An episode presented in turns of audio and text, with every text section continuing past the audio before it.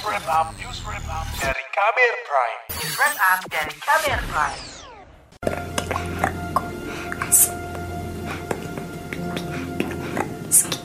Itu tadi suara Ibu Ike.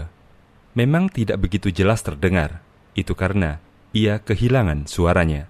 Tenggorokannya berlubang akibat kanker pita suara yang ia derita.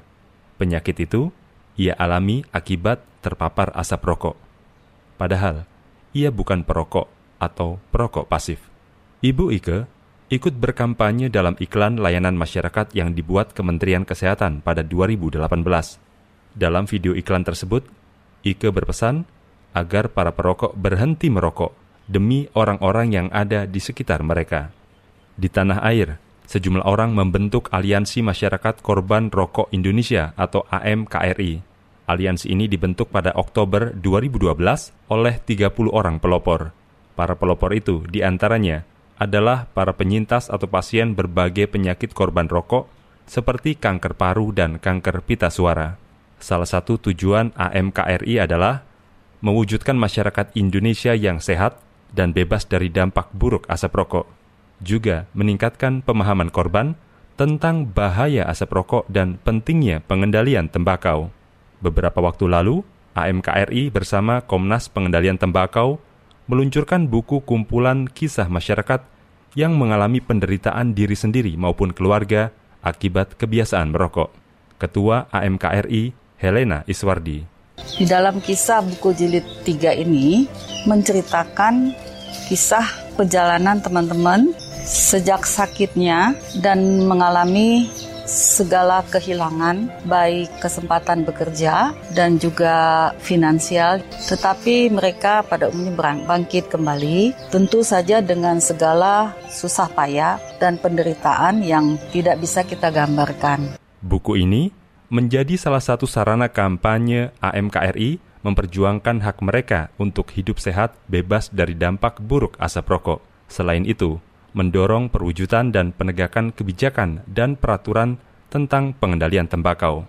Mereka juga berkampanye serta melakukan edukasi kepada publik. Jadi yang saya harapkan jangan sampai ada korban-korban lain seperti kami-kami ini. Stop sampai di sini. Jangan ada korban lagi. Jangan mulai dengan merokok.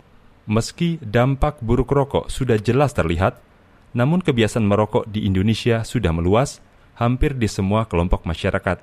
Peningkatan terjadi baik untuk konsumsi rokok elektrik maupun konvensional. Wakil Menteri Kesehatan Dante Herbuwono mengatakan, jumlah perokok dewasa meningkat hingga 8,8 juta jiwa dalam 10 tahun terakhir. Data ini berdasarkan hasil survei Global Audits Tobacco Survey GATS 2021 yang disampaikan Dante pada hari ini bertepatan dengan Hari Tanpa Tembakau Sedunia.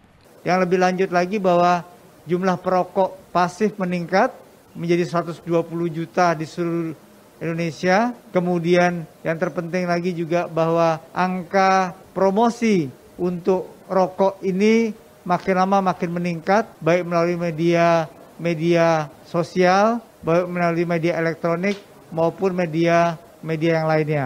Yang paling signifikan adalah peningkatan melalui media internet di mana dari tahun 2011 eh, iklan di media internet itu hanya sekitar 1,9 persen. Itu naik 10 kali lipat menjadi 23,4 persen.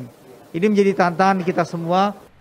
Bahkan saat pandemi COVID-19 menyerang semua aspek kehidupan, tak menurunkan jumlah penggunaan rokok di Indonesia – Menurut penelitian Komite Nasional Pengendalian Tembakau pada Mei-Juni 2020 yang dilakukan terhadap 620-an responden dari 25 provinsi menunjukkan 49 persen responden memiliki total belanja rokok yang tetap, kemudian 13 persen justru meningkat selama pandemi.